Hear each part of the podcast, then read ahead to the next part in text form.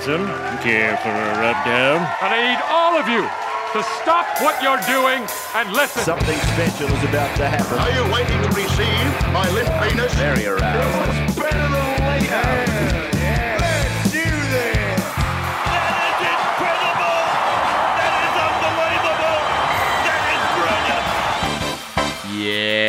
G'day rubbers. Welcome back to the weekly Rub Down, a podcast that rubs down everything NRL Supercoach draft. You were listening to the Around the Grounds Rub Down. And it's just me, just uh, your host Natty for this one. Uh, so if you're new to this podcast, the Around the Grounds potty, um, it's a collaboration, rub, a big Supercoach draft circle jerk, if you will.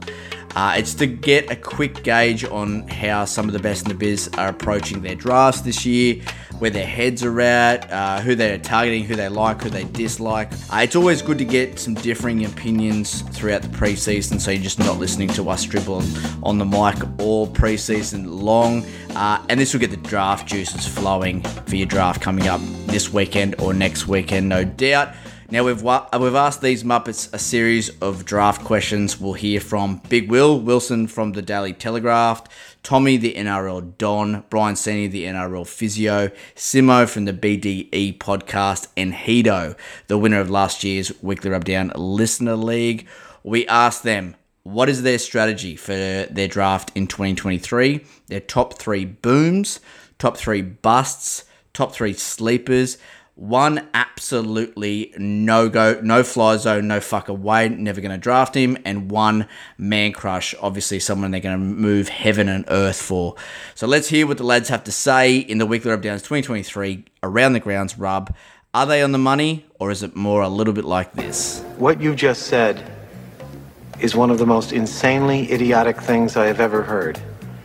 At no point in your rambling, incoherent response were you even close to anything that could be considered a rational thought. I award you no points, and may God have mercy on your soul. Let's get on with the rub down. Oh, fuck yeah. Back again to get his rub on. It's the Rubdown's very own draft headquarters consigliere, the man on the ground, the guy inside, Big Will Wilson from the Daily Telegraph. What's going on, mate? Welcome back. Yeah, thanks, man. It's good to be back here. Making his rub down debut, the most annoying bloke in the 2022 Listener League, the pest himself, also reigning rub down league champion, Heato. What's going on, mate? Not much, mate. Just watching the Brisbane Heat making their way to the grand final at the moment in the BBL. Oh, boring, please. All right, back again. Don. Don Donny Donison Don Eskerson, the lad with more names than he had 2022 wins. Oh yeah, Tommy, yeah. What's going? Yeah. What's going on? How mate? are we? How are we? And I'm still, and, and you're still too scared to be in any league with me. That's how shit I am. Uh, all right, we're here with the NRL physio Brien Seeney, the man who flips the scripts and actually rubs us down. How you going, mate? I'm I, I'm talking draft on a Saturday night, so what more could I want? Beer Can't in get any hand. better. Can't get any better, baby. Right, here he is, the front man. Well, the big swinging dick, if you will, for the Big Dick Energy podcast. Simo, welcome back, brother. G'day, boys. How are we? Or just you, Natty? Um, mate, I'm going to call your podcast from from henceforth the Big Dick Big Dick Energy podcast. You know that, right? oh, I'm yeah, I'm fully aware. It's um, it's an acronym that you just have to go with, right? Well, it fits perfectly to what we're about here on the rub down. It's I love it. First question we hit them with was obviously what their strategy is going to be coming into the 2023 season and how they're going to approach their draft day. Let's hear from the boys. Be formless, shapeless, like water. After evaluating millions of pieces of data in the blink of an eye, That's what happens. Everybody has the game plan until they get punched in the face. Uh, usually, my strategy is just to, you know, prioritize. You know, obviously, the first sort of round or two, you pretty much just take the best player on the board. But um, if you can, while grabbing that player, you can feel your spine position. So your halfback, your five eight, and your hooker. Um, I think uh, you're doing well. So like, you know, first round, if you've got one of the early picks, obviously you're taking like the likes of Cleary and Nicho Hynes or Harry Grant if if they're on the board for you. But um, I think the thing that I'll be doing differently this year is that I'll be avoiding fullbacks early on, with the exception of Tedesco and Latrell. Mm-hmm. Um, I've just, you know, looking at the numbers, fullback depth is completely stacked this year. Like, if you're in a 10 man league, there is more than 10 satisfactory fullbacks on the, you know, on the uh, draft board. So uh, I think you can afford to wait extremely long on, on, on fullbacks. Like, I'm just looking at my rankings now. I have Ponga ranked as my 10th or 11th fullback Yeah, this season. wild. So, so you, you know, the the fullback depth is just completely stacked. So I think the big thing I'll be doing this year is avoiding fullback early, uh, and then I always avoid center wing and and front row early as well. I mean, like with the exception of Tino, Tapine, and Payne Haas, I would not consider touching a front rower in the first two, three rounds. And I never take center wings early, so I, I wouldn't take a center wing, um, no matter who they are, uh, in the first like four or five rounds. Yeah, I'm I'm on that as well. I don't usually look at CTWs to around yeah that five, six, seven mark. Front row forwards are the last blokes I picked. They're literally around twelve and thirteen for me. But that's an interesting take with the fullback. It is quite deep, and then when you sort of dive into that halfback five eight. Um, spots they're very fucking shallow, um, and like I said, if you're not getting those top tier fullbacks, um, you know, and you're a little bit down further in the pecking order for your draft, say you're eight plus, you know, you can link up a nice two RF with a with a half, and that gets you started in your draft pretty nicely. Yeah, hundred percent. You know, if you miss out on the likes of Teddy and Latrell early, you could end up with someone like AJ Brimson, Reece Walsh, Ponga, even Lachlan Miller. Looks like um, he'll be playing fullback for Newcastle this year. So you know, those guys all averaged pretty well last year. So you miss out on one of the top guys. You just draft a gun elsewhere and wait on one of the gun uh, like pretty good fullbacks later. I like that. I like that. And what's your thoughts on the buys? So, Wook and I have talked a little bit about it throughout the preseason. We're, we're sort of at the point here where we don't really give a fuck about the buys unless it's in your super coach uh, final system. Now, you know, if you run a final system from 23 to 26, you're obviously talking about the bunnies, the cows, uh, teams like that. And for me, I'm just avoiding early picks on players that play for those teams, no matter who they are. Yeah, so I think obviously the the week to week buys during the season, I don't think are going to be that much of a problem. Uh, I mean, uh, unless you're drafting multiple guys from the same team, in which Mm. case that one week is just a bit of a write off for you. But um, on the other hand, like I think um, drafting a bunch of guys from one team, if it's a really good team and they don't play, um, have their bye during your finals, um, I think it's fine to stack up on them. You're sure you're going to have one week that's pretty much a write off, but for the rest of the time they're on the field, you're going to be laughing. Um, but yeah, like you said, I think I think um, teams are really going to have to, more than ever, really, are going to have to pay attention to um, who they're drafting um, in terms of um, buys towards the end of the season, which will be during your finals. Uh, I mean, in the past, we've sort of thought, okay, yeah, like there's certain players that might get rested towards the end, but this year, you know, Mm. heading into your finals, which teams are going to be on the buy during your finals. So yeah, like you said, you want to know your league settings and um, avoid the guys that will cost a lot of draft capital, and if you make the finals, aren't even going to be there. Yeah, and and the thing for me is because a lot of people say, "Oh yeah, but you got to make the grand final." And that it's like, yeah, okay, I get that, but if you do make the grand final and you've spent your first pick and say a pick five or a pick six on Latrell Mitchell, and your grand finals in round twenty six, and you make it, and you don't have your best player, you will be ruining the day that you drafted him.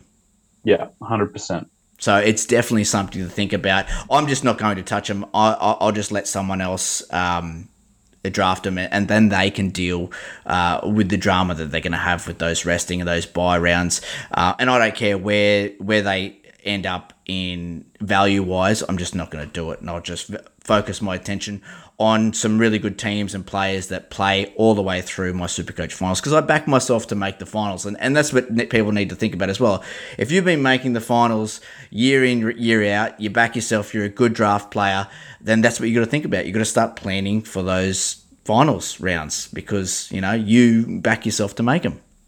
Exactly. I, I mean, depends on your league settings as well. But if you're in a ten-person league and half of the league makes it, and you know you're pretty pretty consistently playing finals footy, yeah, like you said, you just got to back yourself and not worry too much about the buys during the season.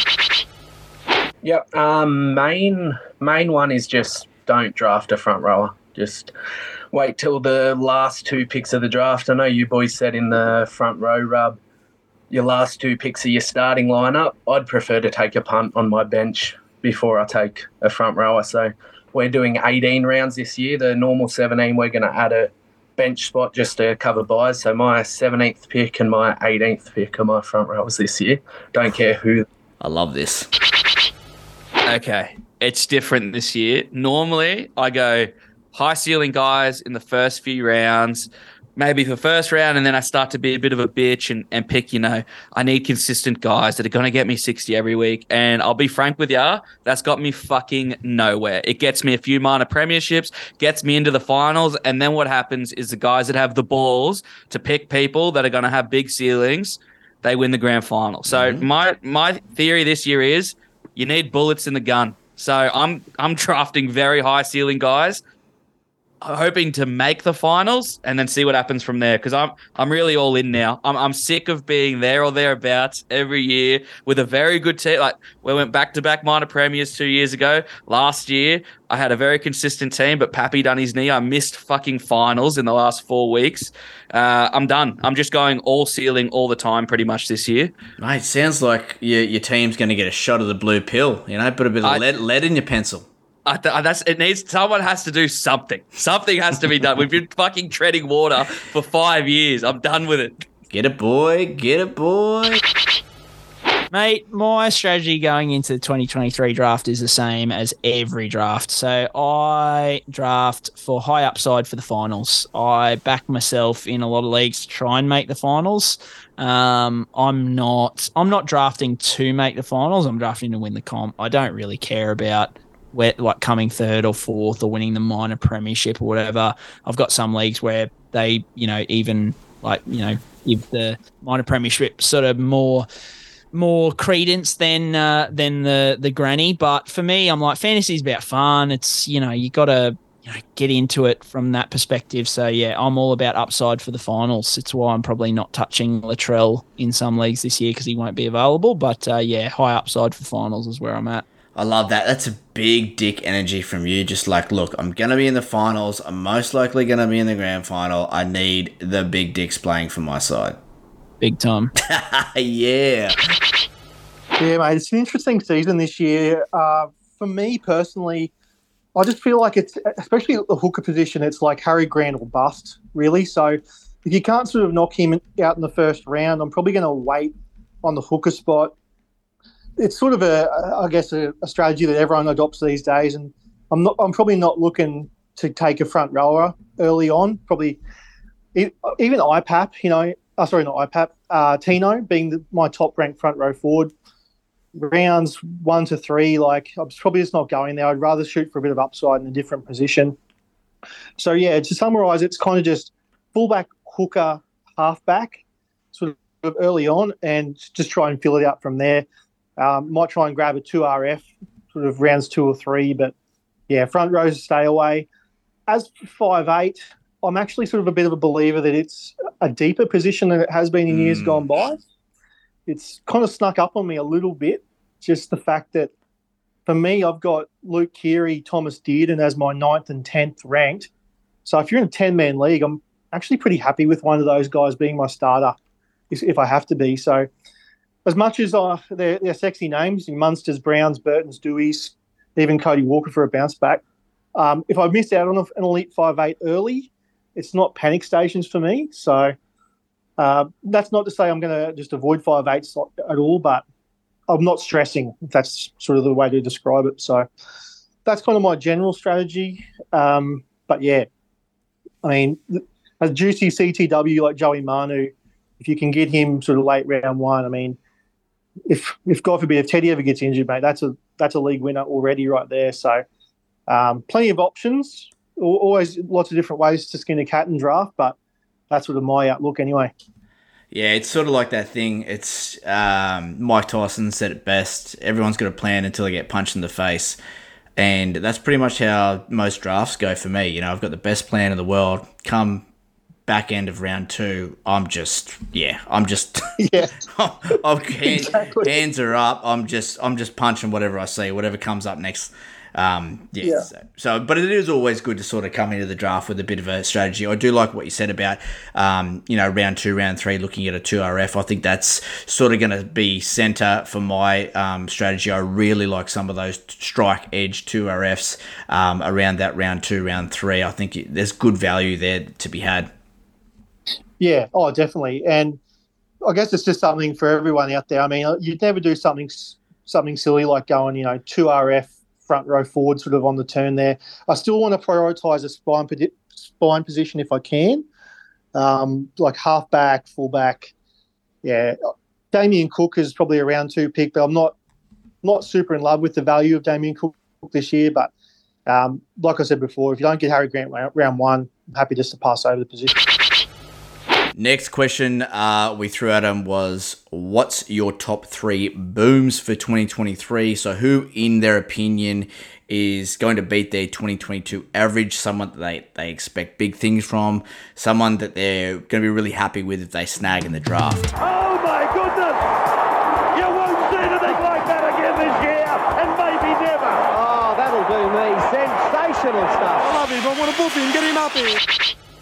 Right, so I've actually got I've got six names here. So uh, these are guys that just you know they're not necessarily going to be insane, but they're all guys that I think are really going to improve of the, on their average. And for a few of them, it's not going to be that hard. Like Josh Schuster, um, averaged I think about 22 last year, um, but that's just because he was coming back from injury and playing off the bench in a utility role. So like obviously now that he's five eight, started five eight for Manly, um, it'll be pretty easy for him to um, beat his um, 22 average from last year. Yeah. Um, and and he's someone you can get pretty late as well. I, I've also got um, someone I, I am quite quite big on is Matt Burton. Um, I think the Bulldogs, while still not the best attacking team, um, I think the recruitment of Reed Mahoney is really going to help um, their attack and Matt Burton especially. I think um, he only averaged 56 last year, but he had several games where he looked really, really promising in terms of super coach purposes. So uh, I'm quite big on Matt Burton this year. I think he's going to um, easily be able to improve on his average. So, and uh, another five eight, Cody Walker. Um, he only, he was only slightly better than Matt Burton last year. He averaged 57, and I think, you know, obviously he's usually way more be- uh, averages way higher than that. But I think the Rabbitohs were without um, Latrell Mitchell for a ton of last season, and I think that that really impacted Cody Walker. Um, I think the fact that Latrell is back and um, he looked way better when he came back from the US last year, and and Latrell was incredible. So I think um, I think Latrell being back is going to help South and really help Cody Walker. Um, I know a lot of a lot of teams that drafted Cody Walker early last year were trading him very early because he was really really struggling. Um, he was fucking hopeless. Let's be yeah, real. but but I, yeah, but I think Cody Walker's going to be in for. Um, I still don't think he's going to get back to his you know good old days, but he'll be a lot better, and I think he can pretty easily beat his 57 average. Uh, and then uh, the last guy I'll talk about is Brandon Smith. Um, averaged about I think 45 last year. Um, hang on, I've got it in front of me. Yeah, he did. Yep, 45. Yeah, yeah. So, uh, I mean, that was at Storm. Um, it was clear last year that he'd, you know, fallen behind Harry Grant at Melbourne, um, and wasn't going to be starting at hooker anymore. Um, playing at, you know, sometimes filling in at lock, um, sometimes even playing front row, and just playing off the bench. Um, I think that clearly impacted his his scores. But now he's at the Roosters. Um, he's going to be starting hooker, presumably. Um, he's going to be playing bigger minutes um, in one of the best attacking teams in the NRL. Uh, I I think a lot of people are considering um, premiership favourites this year, Mm. based based partly on his recruitment. So I think um, I think Brandon Smith is in it for a big year as well, and could easily not quite double his 45 average, but I think he could uh, drastically improve on it. Yeah, the cheese. I think ten to fifteen points on on that forty five from last year is very easily doable. The problem I have with cheese is all the value for him is out the window because everyone's all over his dick, his personality, the Roosters being premiership favourites. All those things mean that a lot of in a lot of leagues he's going to go pretty early and probably a little bit too early for me but he is definitely a really good boom candidate. But that, just because everyone loves him and everyone is backing him for a big season, I think that value's gone, hasn't it? Yeah, I think um, a lot of people probably had him on their value picks because of his low average and thinking that they could get him late. Uh, Yeah. But I think, like you said, you nailed it. The the hype around him means that even though his uh, average is kind of low and his position on draft boards will be kind of low, he's not going to you're not going to be able to get good value from him. All right, first guy, you're gonna hate him. I think he's one of your busts. So Jarome Luai. And the reason why, and I and it's the reason why you've got him as a bust is because Kickout's leaving. So the way that Penrith attacked last year is everything was through Kickout, and Luai was giving it to Kickout, and all of kick, all the points was coming from Kickout's hands. So 2020 was Luai's best year. He had 21 assists, eight contributions. Kickout only had three and one. The year after that, 19 and 13 for Luai. Kickout had three and two. Last year, Luai only had 14 assists, nine contributions, and Kickout had 10 try assists and five contributions. I think he's taking too many points away from uh, Luai, and Luai's going to get those back because Garner's not going to take them. Um, Love it. Keep going. Oh, I got movement. You, hit me with stats. This is good shit. Let's go. I've got more to come. Um, second guy, I've got Reed Mahoney as a boom. And my reasons for him, just bear with me. Um, so his main correlation of his points for the last three years has been who his halves are. So he's always had Moses as the big dick in his team, right? He's always had Moses as number one. In 2020, when Dylan Bra- Brown had his first year in the league, Dylan Brown averaged 63, while Mahoney dropped down to 54. Mahoney was real selfless. He took away, he let Dylan Brown have the ball. Then 2021, Dylan Brown didn't do much. It was his quiet year, second year syndrome. He only averaged 53, while Reed Mahoney stepped up and had to take over from the side with Moses, and he averaged 67. And then last year, Dylan Brown exploded, averaged 74, and Mahoney had to take a step back, only averaged 54. So this year, I think Burton's going to be that big dick. There's no other second fiddle, and I think that's going to be Reed Mahoney and going to get back to that 67, that 65 average that he had when Dylan Brown had his off year. Sexy, brother. Keep going. What we got next?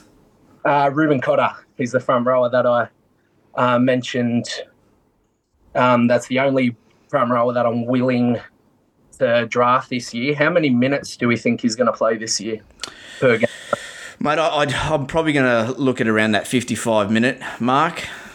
Yeah, I think he's going to push 60. Last year he averaged 57, so right in the middle between where, where we both have him. Mm-hmm. Um, last year he played eight games over and eight games under 57 minutes.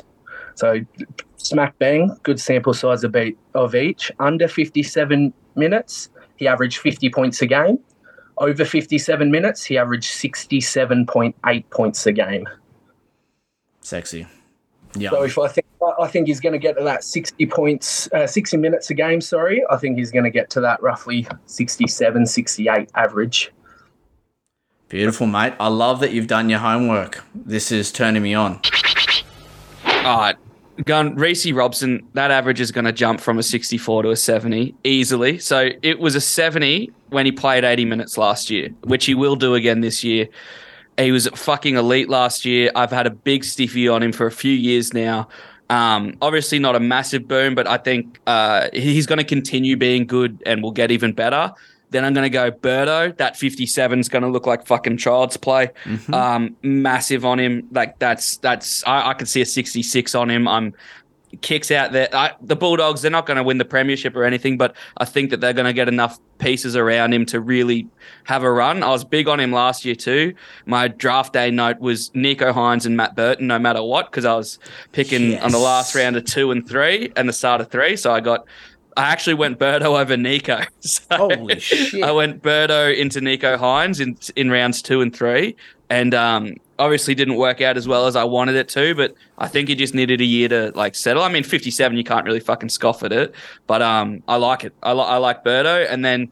Uh, the biggest boom that I have on my list, uh, I think Josh Hodgson can really improve on that average of three from last year. Yeah, that's nice. Yeah, an absolute Yeah. coward's call that one. just I just it just I was writing this list and I was thinking back to a podcast that we did last year where we wanted to see who would improve and somebody I think it was you said uh, you think Tungo might improve on his average after having a fucking 20 average and moving onto the left edge at Penrith.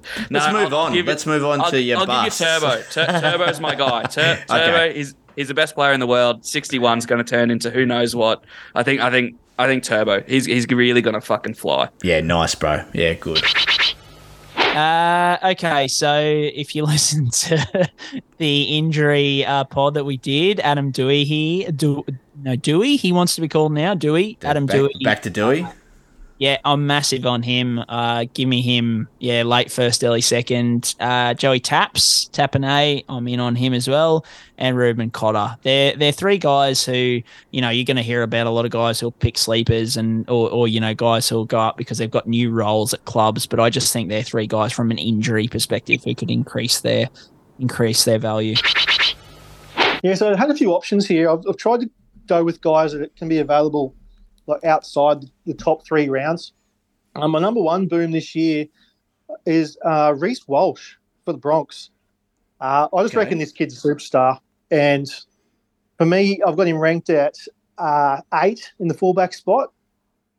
Uh, for, yeah, I just think this kid is just an extremely good talent.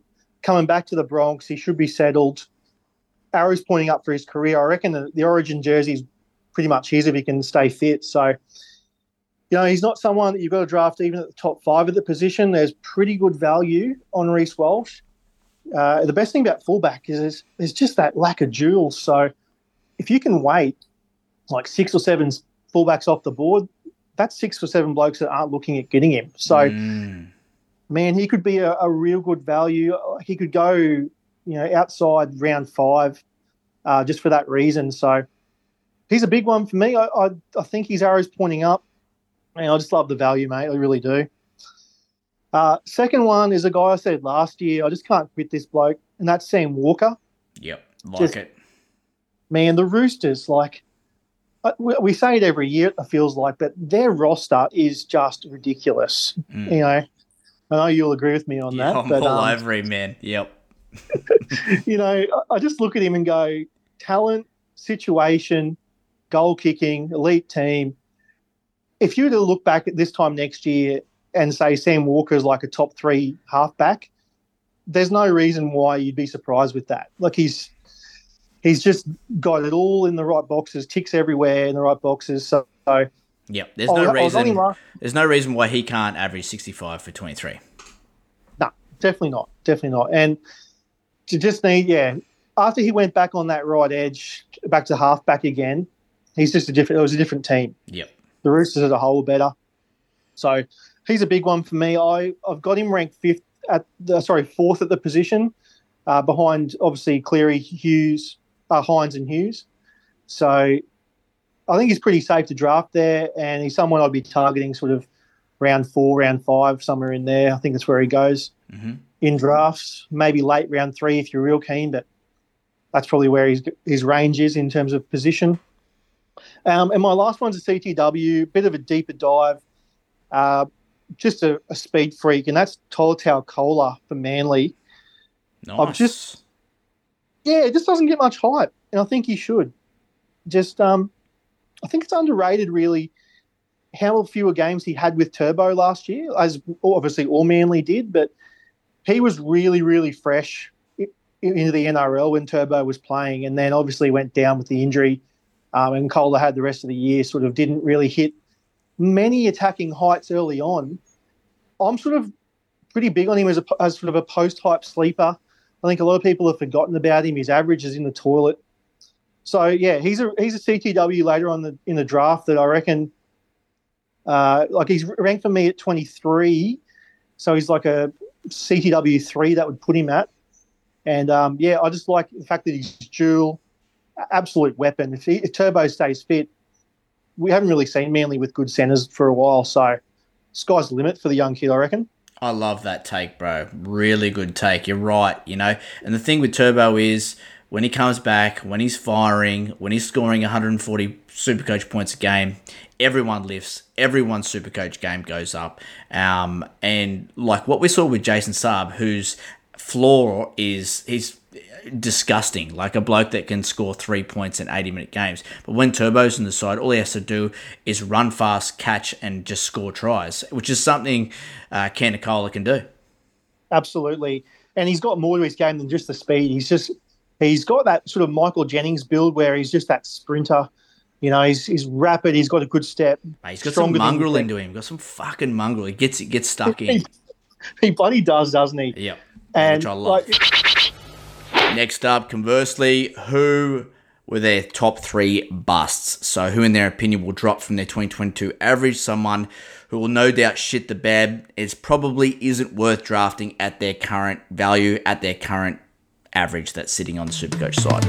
God damn it! God, Kyle! Put you one time kick it! What the fuck? Ah, oh, Casey! What have you done? Oh, dear, oh, dear, oh, dear.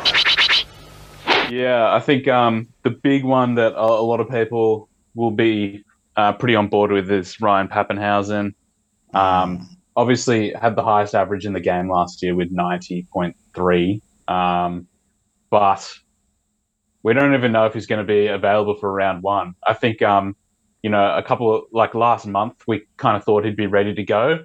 Um, but he'd just gotten back from his US trip, and even he said that he um, a reporter asked him when he thought he was going to be back, and he didn't want to give an exact answer. And what he said was, um, "Some stage this season." Fuck, so yeah. it's not very, not very good signs. Um, so I'm still sort of expecting him to be back pretty early, but I think there's a good chance he misses the first couple of weeks, and he's coming back from a super serious knee injury. So I think e- even though Paps I, even though I, I love Paps and he he is a very good player, I think um, I think there's going to be some issues there, and I I think he could very easily drop down to a 70 average, which would be like a 20 point per game loss, which is incredible. Mm, and Um, also not be available for, you know, at least a quarter of the season.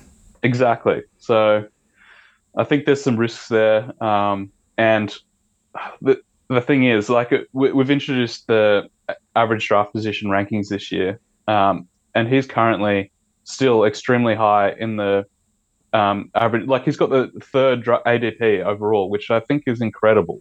Mm, Like, if you're drafting perhaps in the first round, like, I think you've really got to rethink things. yeah, 100%. I'm with you. Um, another guy I want to talk about is Api Koroisau. Um, I it was a bit of a surprise last year because you know in the last couple of years at at um, Panthers, he you know while he's been good, he hasn't necessarily been the best hooker, and I think last year was probably one of his best seasons for draft in a couple of years. So um, now he's going back, uh, not back, um, moving from Panthers to West Tigers, which um, I mean, the Tigers have recruited pretty well this offseason in terms of their forwards, but I think the team is still going to struggle. And uh, like moving from the Premiers, the best attacking team in the league, down to the West Tigers is that alone is going to impact your scores. But I, I think, um, whew, uh, like he even at, at Panthers, he struggled with his consistency. Uh, and now he's moving from one of the best to one of the worst teams in the league. So I think Api Koroisau you might want to move him down your hooker rankings a little bit. Yep, yep, for sure. Um, and the last guy I'll talk about is Isaiah Papali'i. Mhm. Um, I think losing the dual position um, is uh, obviously that won't affect his um, his averages, but I think that potentially moves him from the top 2RF spot um, and same as Api, moving from a really good situation at Parramatta where he was last year. He was he was incredible. Let's be real. Um, and moving from that really profitable situation to the West Tigers, where he might not even be playing on that right edge anymore, just because they've recruited John Bateman as well, who's I also plays on the right edge. So there's a lot of uncertainty there, and I think there's a good chance he, um, you know, I could, I'm, I'm happy to be wrong on this one, um, and he can um, still produce good numbers at the Tigers, but I just don't see it. First guy, you're going to not like him either. I think he's one of your booms, AJ Brimson. Um, last year he averaged um, only 52 at fullback. He only played seven games, but the year before he only averaged 60 at fullback. He played the whole season. He's sitting at a 64 at the moment. Um, I think that this um, storyline that the like it just feels like it's a fucking miracle whenever the Titans do anything good, doesn't it? Like it just like fuck me about time. Like God, you up there? Are you real? Whenever they do something, um, but like this myth that the the Titans score points, they don't struggle to score points. They only outscored four teams last year total. Like they they won six games and scored up three tries a game. Like they struggled to score points. Yeah, the reason I love AJ Brimson, obviously, with Foran coming to the side, it's just going to free him up a little bit to do and play the game that he likes to play, which is a running game. And his game is so conducive to Supercoach points with his tackle busts and his line breaks. Um, I don't think he'll be so much of a boom from that 67 or whatever he averaged last year. But if he averaged 70, I wouldn't be surprised. Um, second one, um, Hudson Young, and it's strictly because I don't think he's going to score 13 tries this year. Yeah, fair. Um, I think, yeah, he scores 47 points a game when he doesn't score, which is fine. When he scores the try, line break gets him up to that 66 average that he had last year. I just don't think he's scoring 13 tries. I think uh, someone like Nanai outscores him. I think Nanai scores more tries than Hudson Young again this year. Um, yeah, I can't see him scoring 13 tries. Yep. And last bus is the Parramatta halves. I just losing the forwards that they've lost and going from Mahoney to Hodgson. I think, um, yeah, they're going to drop, drop a little. Both of them, I think they're going to drop from their averages this year. Uh, this one hurts, but Nanai, um, I can't see it. I really want to see it. I'm keeping him in, in, in a keeper league I'm in, um, but I, I I want to believe that this continues. But like you boys have said, like kick the the the tries from kicks, like how can you really depend on it? And the base just isn't there when he's not scoring. I think he will still score. I think he can get better. I think that he'll have less missed tackles and errors next year, but it's not going to be 63, I don't think. I, I just don't think so. And then Talakai, one of the biggest frauds in the league. Yes, I I, never this. bought the hype. I love this pick. I watched it. I remember it was Thursday night footy, wasn't it, against Manly? We were all sitting there being like, this is the most insane shit I've ever seen. Put him in an origin jersey. And I was just like, I don't know. Like, uh, did anyone really rate Morgan Harper that much? Like, so, Mm, mate, the collective hard-ons uh, from everyone was watching crazy. that game it just shifted tectonic plates. Really, Like like it was absolutely mental. I mean, what he done was like fantastic. One of the best halves of footy ever. But uh no, if you're drafting him at a 60 average, I don't see it. Uh, uh after those two big games he had, he averaged 45. So gross. no, no shot.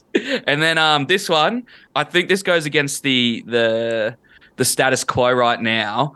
Uh, a lot of people are sucking this dude off like massively, and I think people like you are pushing his ADP right up. Lockie Miller, not buying it, not interested. KP averaged 59 in this team when he wasn't affected by injury. Is Lachlan Miller better than Kalyn Ponga? no. Well, Not for me. well, not in the light. Well, maybe, maybe if you compare him for the last couple of seasons, Kalyn Ponga's played. I know, but like I think KP, like at Origin level, he's that good. Then you put him in the Knights, he he's dog shit. Uh, and then those teams that he played against, it was the Titans, the Dragons, West, Manly during their free fall, the Bulldogs, and the Knights.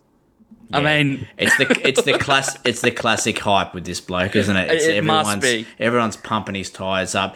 Um, Walker's got a hard on over him because he's dual. Um, Yeah, I can see that. Like, I, I respect it, but I just think he's going to go in the first five rounds and, and it's just going to be mental.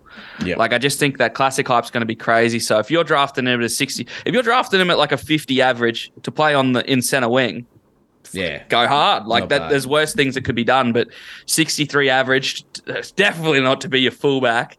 Um, I can't see it. Uh, so Teddy's my main injury one. I just have a feeling with a few knee and concussion concerns, potentially he could go down a bit. In saying that, like the Roosters are going to be improved this year, you would assume. But yeah, I just don't feel great about Teddy going t- into this season. So he's a bit of a bust for me. The two that are just my gut, Dylan Brown, I think coming off a you know career year. I'm just a little bit like, can he replicate it again? Um, and Garrick, Reuben Garrick moving to the centers, that is just trash. I don't know why they're doing that, But yeah, no thanks. Yeah, um, always interesting to label a guy a bust. It's it really depends on whether you think they're going to just completely go down the toilet, or I guess the other side of the coin is are you're just staying away from them at their draft price? Uh, the Yeah. first one for It's sort of like because a lot of people do ask me this question, so I'll, I'll sort of uh, clear it up now before we move on. But like for example, I have um, Damien Cook as a bust. Now that me saying he's a bust doesn't mean he's undraftable and he's going to go shit this year. I just don't want to draft him at that seventy five average. So for me, that seventy five average is a bust because he won't average that in twenty twenty three. So I think a lot of people get confused with me. They're like, oh, you know, Cookie's not going to be a fucking bust. It's like, I get that, but I'm just saying don't draft him at that 75.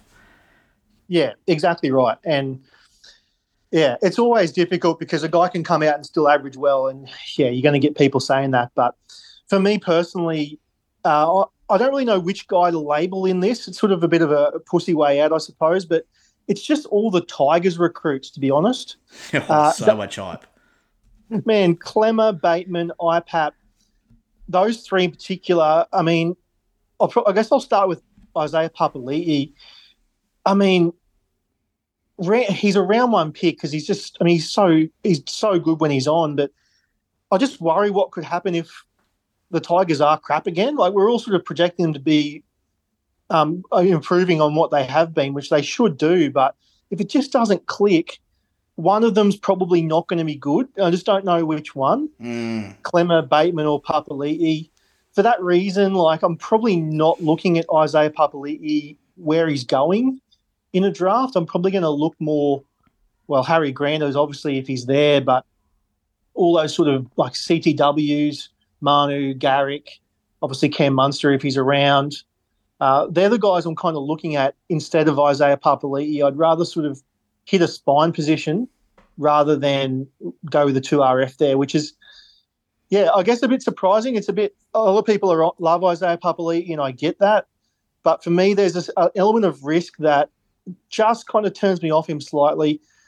Kind of the same for Bateman as well, but probably not to the same extent because he's not going to go as high in a draft. Yeah. But you kind it's kind of the same premise, I suppose.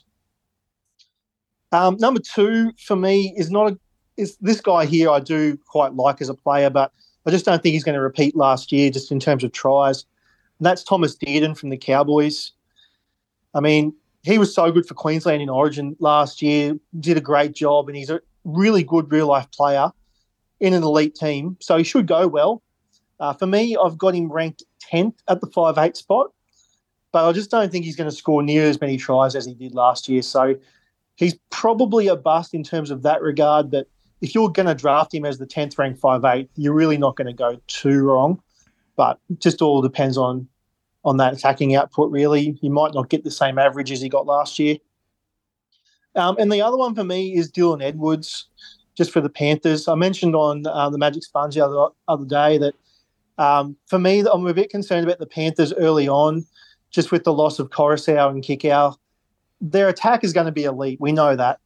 But is it going to be elite to the point where Dylan Edwards is going to keep picking up try assists, a try every game? He was last year. He was getting one of those two things, sometimes both of them, every single week. Mm. So if he just drops back to being that elite base fullback that he has been in the past, that 50 points a game just from yeah a million runs that he can do, like that's fine. But he'll be a bust if, if that's what happens. So. Okay, next one is their top three sleepers for 2023. So the lads that they think will slip and provide great value towards the back end of the draft, players that no one's really talking about in the preseason, the surprise packets, the big value tickets, baby. Oh, you done your research. Did I what? I was there when he was born. I don't laugh at that for research. That is research. Can somebody say make money, money, make money, money, money?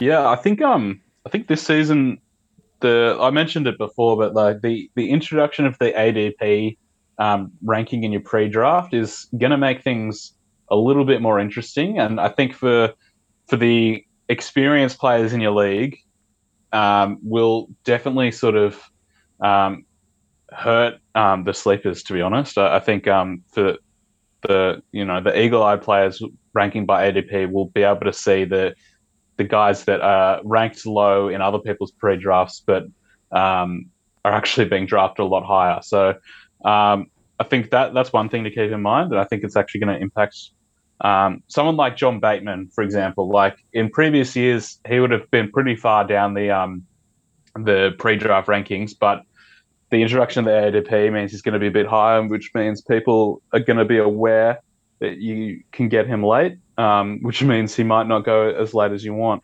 Um, so John Bateman, I, I, still think is one though. Um, I mean, if you're playing, if you're drafting with a bunch of nunces and they're not across all this, I think you might be able to get John Bateman pretty late. Mm. but I, I, thought I'd mention some guys that I think you can potentially get extreme value out of.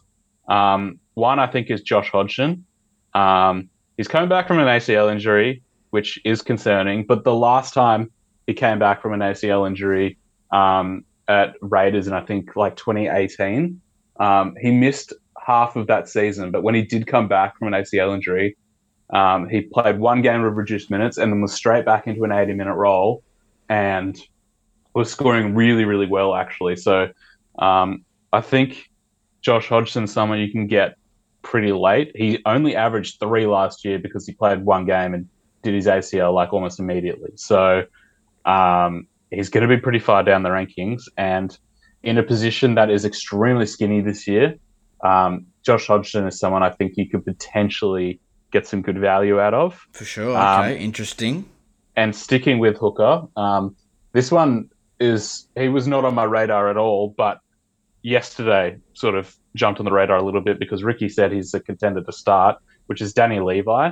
Um, they only signed him like a month ago, and he must be in, must be really impressive at training because Ricky says he's already a contender to start. So, Fuck. isn't that uh, just a nightmare?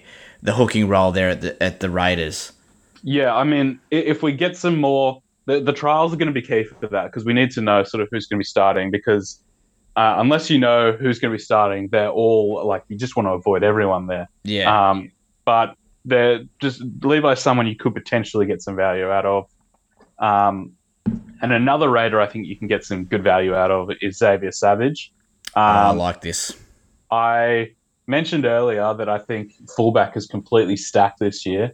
Um, I have Xavier Savage as my 14th ranked fullback, but that's based primarily on his um, average last year, which was um, a bit skewed because he was sort of his role was a bit all over the place. Um, but now I think we know that he is the guy at fullback for the Raiders. Um, I think he's in for a big year, and he's someone you can get pretty low at a pretty stacked position. So, um, you know, a lot of people drafting him, he might be their backup fullback that they draft, Mm.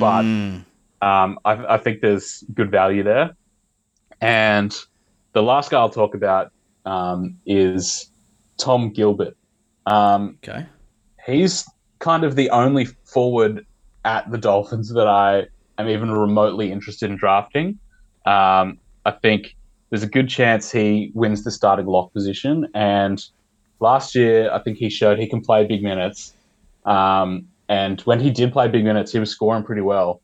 Um, and he's one of the few forwards that also kept the dual position this year. Um, and I don't know, not not a lot of people know who Tom Gilbert even is. So I think he's a guy that you can. Uh, he's got a bit of anonymity about him, um, and he's someone you could potentially get pretty late. And I think it could pay off because I think he's going to be the forward leader in that Dolphins pack. All right, first one, I'm going to go with the one that I've got the smallest sample size on. It's Herbie Farnworth. Nice. And only three games sample size. I know that's really small, but he averaged 80 points a game when Ezra Mam was his 5'8. Mm. And it was only three games, and he got injured in that last game. He only played um, 60 minutes. So he two games in 60 minutes, and he still averaged 80 points a game. Um, he scored four of his 10 tries of the season in those three games, so maybe it's a little bit inflated. It was also Ezra Mam's three best games of his season as well, um, with a three with Herbie. So I like that little late stack of Herbie and Ezra. That's sexy. I like that. Good call. It's good. Reynolds only played in one of those three games, so do do with that what you want. But I think Herbie sitting at a 56 average. I know he won't average 80 with Ezra, but I think he can get up to that 65 for the season. To 65, I think that's. I think, I think he can do that. Nice. Um, good one. Good pick. Next guy, Ryan Matterson. I know he's not going to fall too hard, but with a three game suspension and people just see that he's coming off the bench, I think he's going to fall enough. Like he played uh, three games starting at second row last year for a 67 average, five games at lock for a 53 average, and 11 games off the bench for a 71 average. So he's much better off the bench. Mm-hmm. Yeah, 100%. Average. And yeah, I just think the suspension and the bench, people, I think you're going to get some value on Ryan Matterson this year. Mm-hmm. And last guy, uh, another guy who's not going to fall too far, but Nat Butcher. I think he's going to. People just don't know much about him. He's not. He's not the big dick at the Roosters, but um, he played nine games under sixty minutes last year and fifteen games over sixty minutes. Um, he's sitting at a fifty-five point one average at the moment, but he's fifteen games over sixty minutes. He averaged sixty-nine points a game. Uh, the Schuster, I think he'll, he'll drop on a lot of ADPs with that 23 average. I uh, don't think he'll really be on anyone's list. I was massive on him last year. I had a dick on it.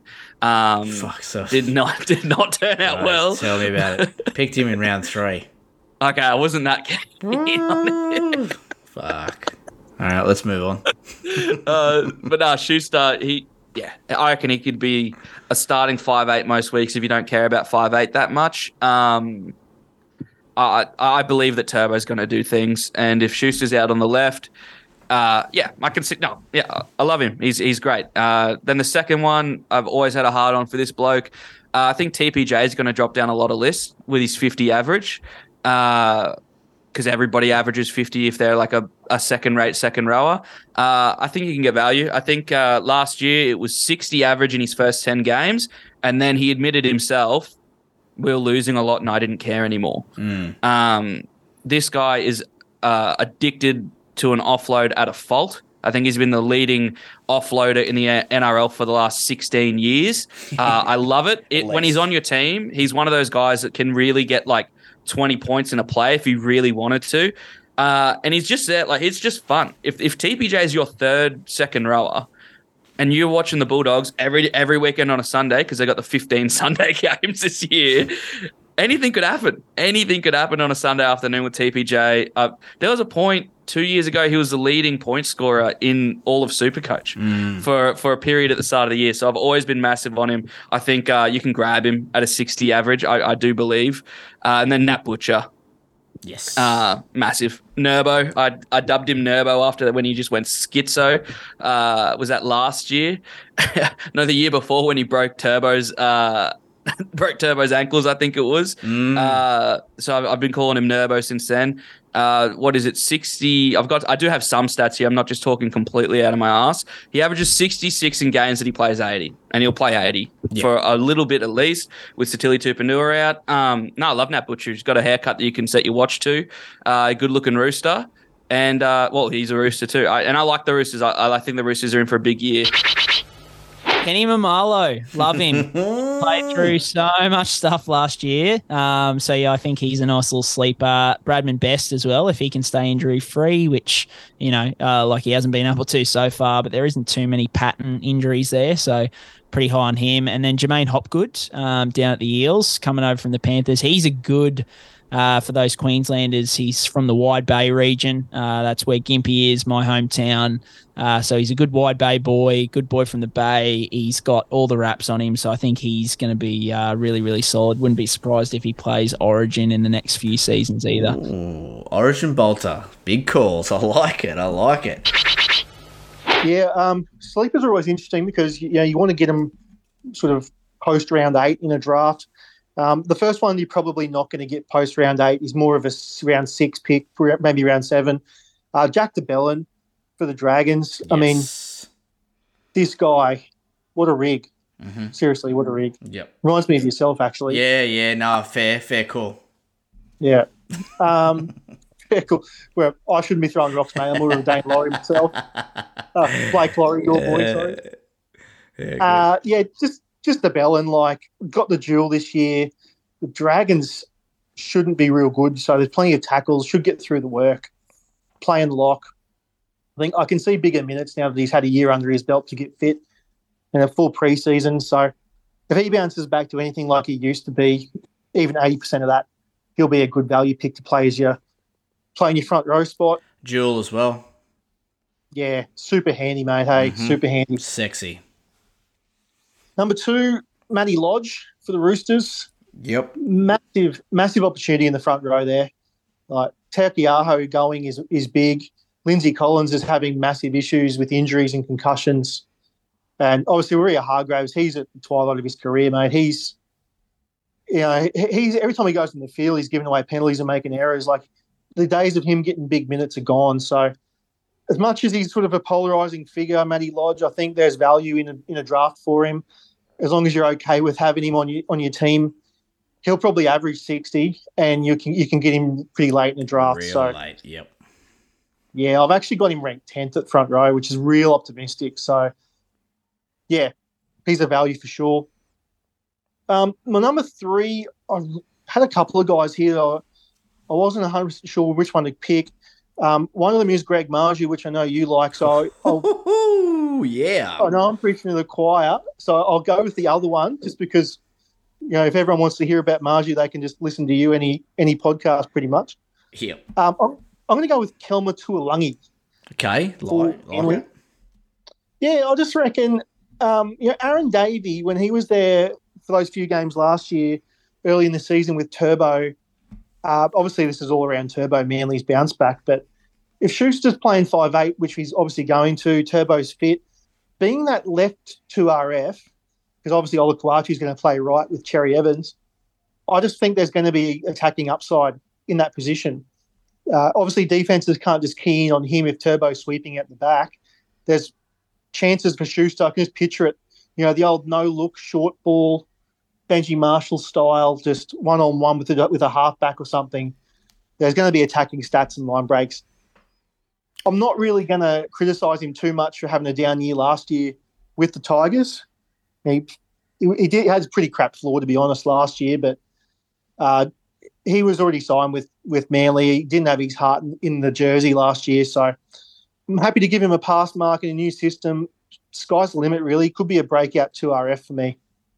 Yeah, I like it. And keep it simple because all he needs to do is run hard, run aggressive, and hold on to the ball, and he will score tries. If, like you said, Schuster's out there putting defenses in two, three minds, and then you've got Turbo with the sweep, like, they just, it'd be hands on heads. They won't know what the fuck to do.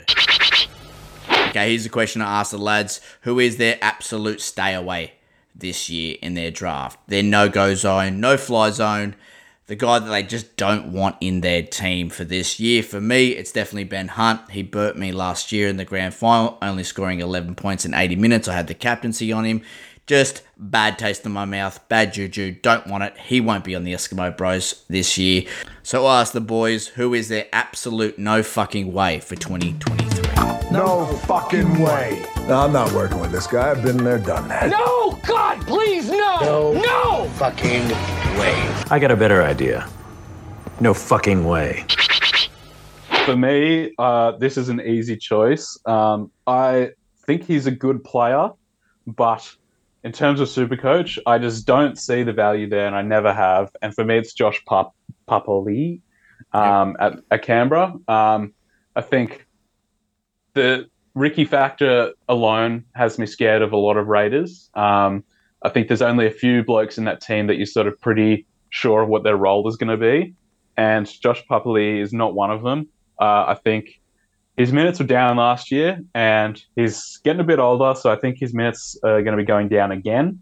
Um, and you know, he averaged 58 last year, which um, is decent for a front rower. Obviously, like that puts him in the in the top 10 averages for front row. But um, if you if you actually look closely at his games, um, he has a ton of games where he scores less than 40 points, playing big playing big minutes, and most of his big scores um, are only in games where he scores tries, which he does do fairly um, fairly often for a front rower. But um, I've just never been able to get around Josh Josh Papalii, and he's someone that is just the number one avoid for me. Like if if if it comes to me and I need a front rower and he's the best one on the bo- on the board, um, and I need to take a front rower, I'm still not going to take him. I'll just I love I'll it. just I'll do something. I'll get someone else. AE, just auto emergency. Yeah. Yeah, so besides those front rows I was talking about, because fuck all them, um, most players are pretty much I'm happy to take anywhere at um, value, but there's one player type. So it's all these really good locks who are really good at NRL that people love, so they're going to get drafted because people love them. But all they do really is make tackles and tip on, like they're good links. So Isaiah Yeo, Victor Radley, and Jake Trbojevic. They're the three they're footballers it just doesn't like I'll see him up in the seventh round and I'll go probably prefer to take a punt on a explosive center or the tenth round and, and I'll take a punt on a back rower. Luai. Luai, I can't see it at all. Not interested. Last year, he halved the times that he received the ball and they won the comp. Why would it change? Why will it change now? Why are they going to give him more ball? They won the comp. Like it doesn't. they don't need more from him. It's working. Um, he's just annoying. Like he's the absolute opposite of TPJ, where you're like, what can he do? It's with Luai. Is he to do anything? How does he? How he drags himself to 50 points most weeks blows my mind. Um, might be a bit of Queensland bias too. Don't like watching him play in a sky blue jersey, but I just, I just, uh, there's just no need for him to ever be on my team. Doesn't matter how far he drops because he's going to go in the top four rounds in a lot of leagues because people just are blind like that. I reckon. But I no, love that Luai. I'm with you, bro. it. It's just a guy that I don't want in my team.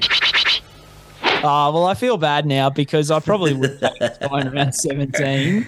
Uh, but Kalyn Ponga, uh, yeah, I just think there's too much stuff with his concussion history. If we are talking a genuine round 17, I wouldn't touch him. Uh, Anthony Milford.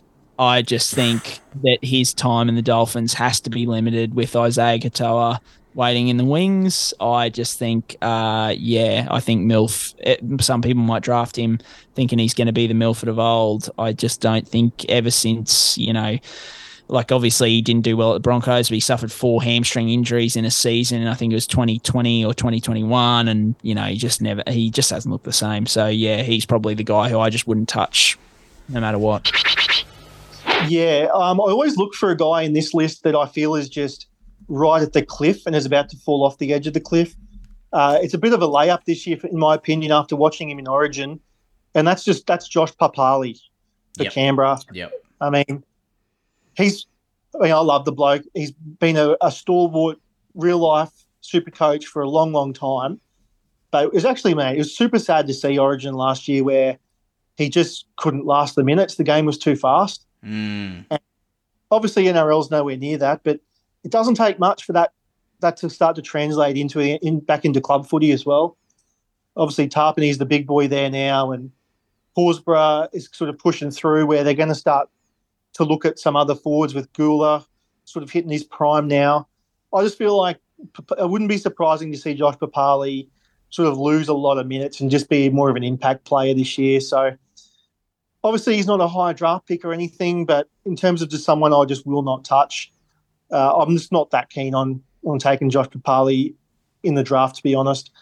Uh, outside of like a, an injury type of player, just in terms of performance, I just don't see, you know, him doing too much, to be honest. Yeah, half the fun in draft is having guys in your team that you enjoy watching, guys that get the juices flowing, points, points, points, points, points. It just adds value to draft every weekend. You're Brian To'os. Uh, for me, it's definitely Paddy Carrigan this year. I'm going to have him in my team, no fucking doubt about it. Uh, so I asked the boys, who's your man crush? Who's the guy that you're going to reach for? Give, maybe give a little bit of a reach around. Someone that probably isn't going to be drafted at their value, but someone you just want in your team and you're going to move heaven and earth to get him.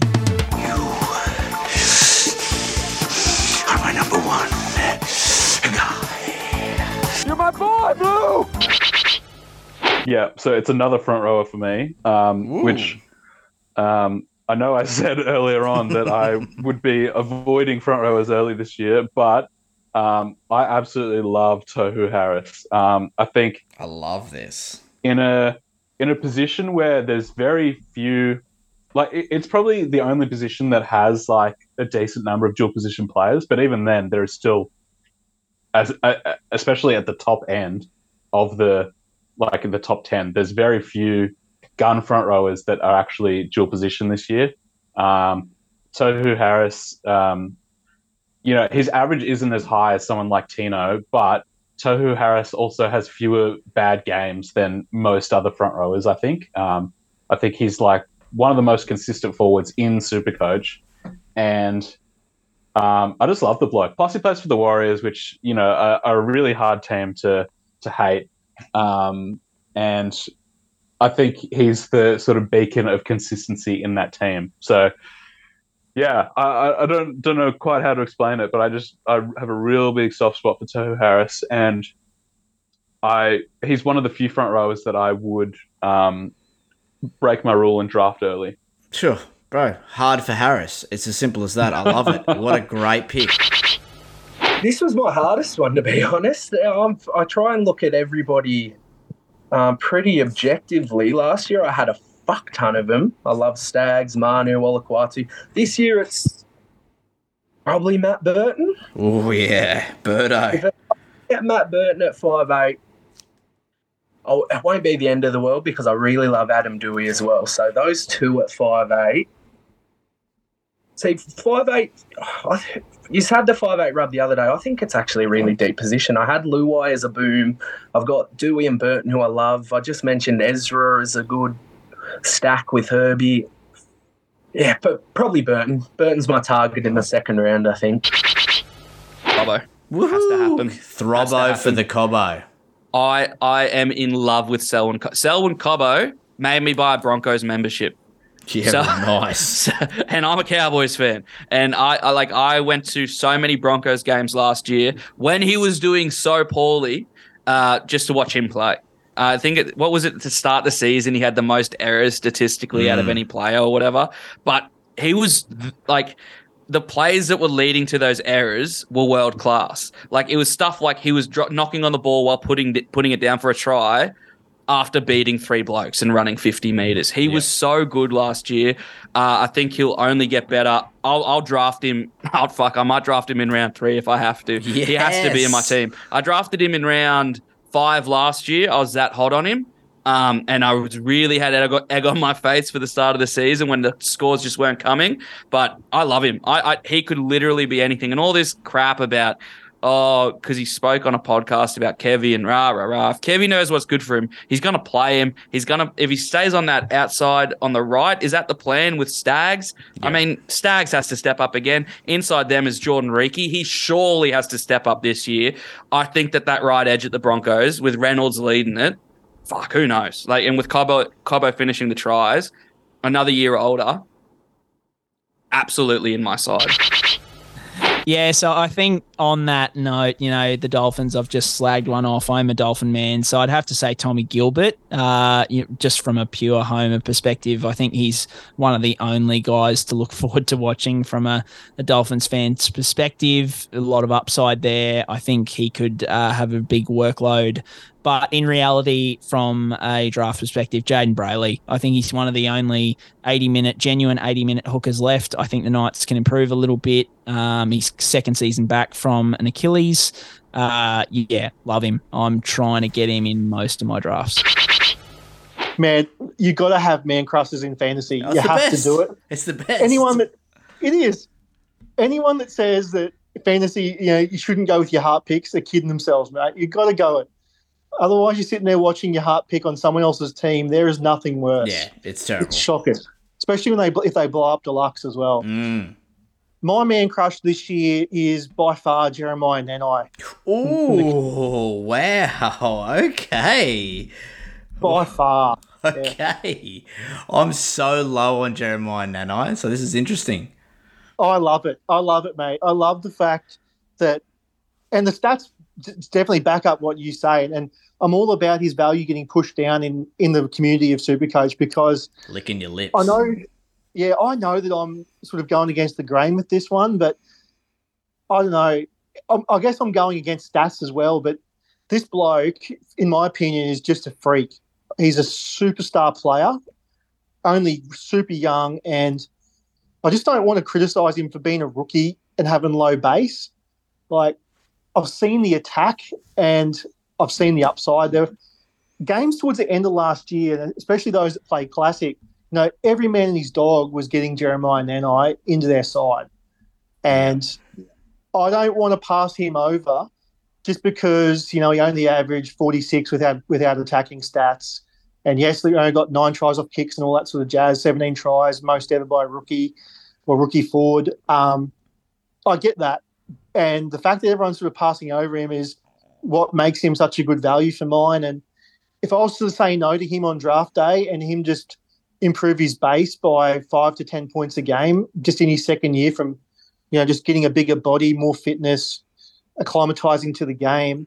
Mate, I've seen the tackle bust, I've seen the offloads, I've seen the aerial threat that he is, and I've seen the elite side that he plays in. Like he's just someone that I'm all about this year, and I'm just going to keep beating the drum. And uh, well, hopefully, not too many people in my league listening, but I know they will be. But I'm happy to hear the hear him get pushed down in drafts because I'm all about him.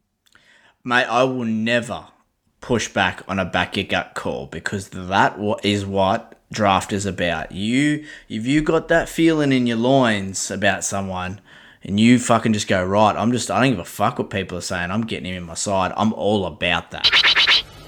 Okay, rubbers, that stumps for the 2023 weekly rub down around the grounds. Rub down, huge thank you to Tommy the NRL Don, Brian the NRL Physio, Wilson from Daily Telegraph, Simo for the Best Draft Experts podcast, and of course, Heato the Pest, uh, League's champion from last year. Go follow, subscribe, whatever you need to fucking do out there for these guys that are doing really good things in the Supercoach and NRL landscape. Love them to bits, so huge. Thank you again, guys, for coming on. For the rubbers, I hope you really enjoyed that, getting a bit of a different opinions uh, and views coming up for this 2023 uh, draft. Obviously, it's good to have as much information at your fingertips as possible so you can make the best possible decision on draft day when the pressure is on. But that's it for this podcast, guys. Thanks for tuning in. Uh, keep an eye out and an ear out for the 2023 Listener League inductees. Walker and I have gone through all the sledges. They're all fucking fan- fantastic, all hilarious. Uh, but we've picked our 10, our 9 favourite to make a 10 man league. So we'll be putting that out on the socials later on tonight. Uh, so if you see your sledge up there on the socials, DM us and uh, claim your spot in this year's Listen League to go in for a chance to win five slabs of Gage Roads brew and of course bragging rights of beating the weekly rub down. Trust me, we're going to be better for it this year. There's no coming last. We're taking this fucking serious. Anyway, guys, that's it. Remember, there are many things man can do with his time. This is better than those things. All right. Mwah. Take me now! Get that into you. Ta-ta and farewell.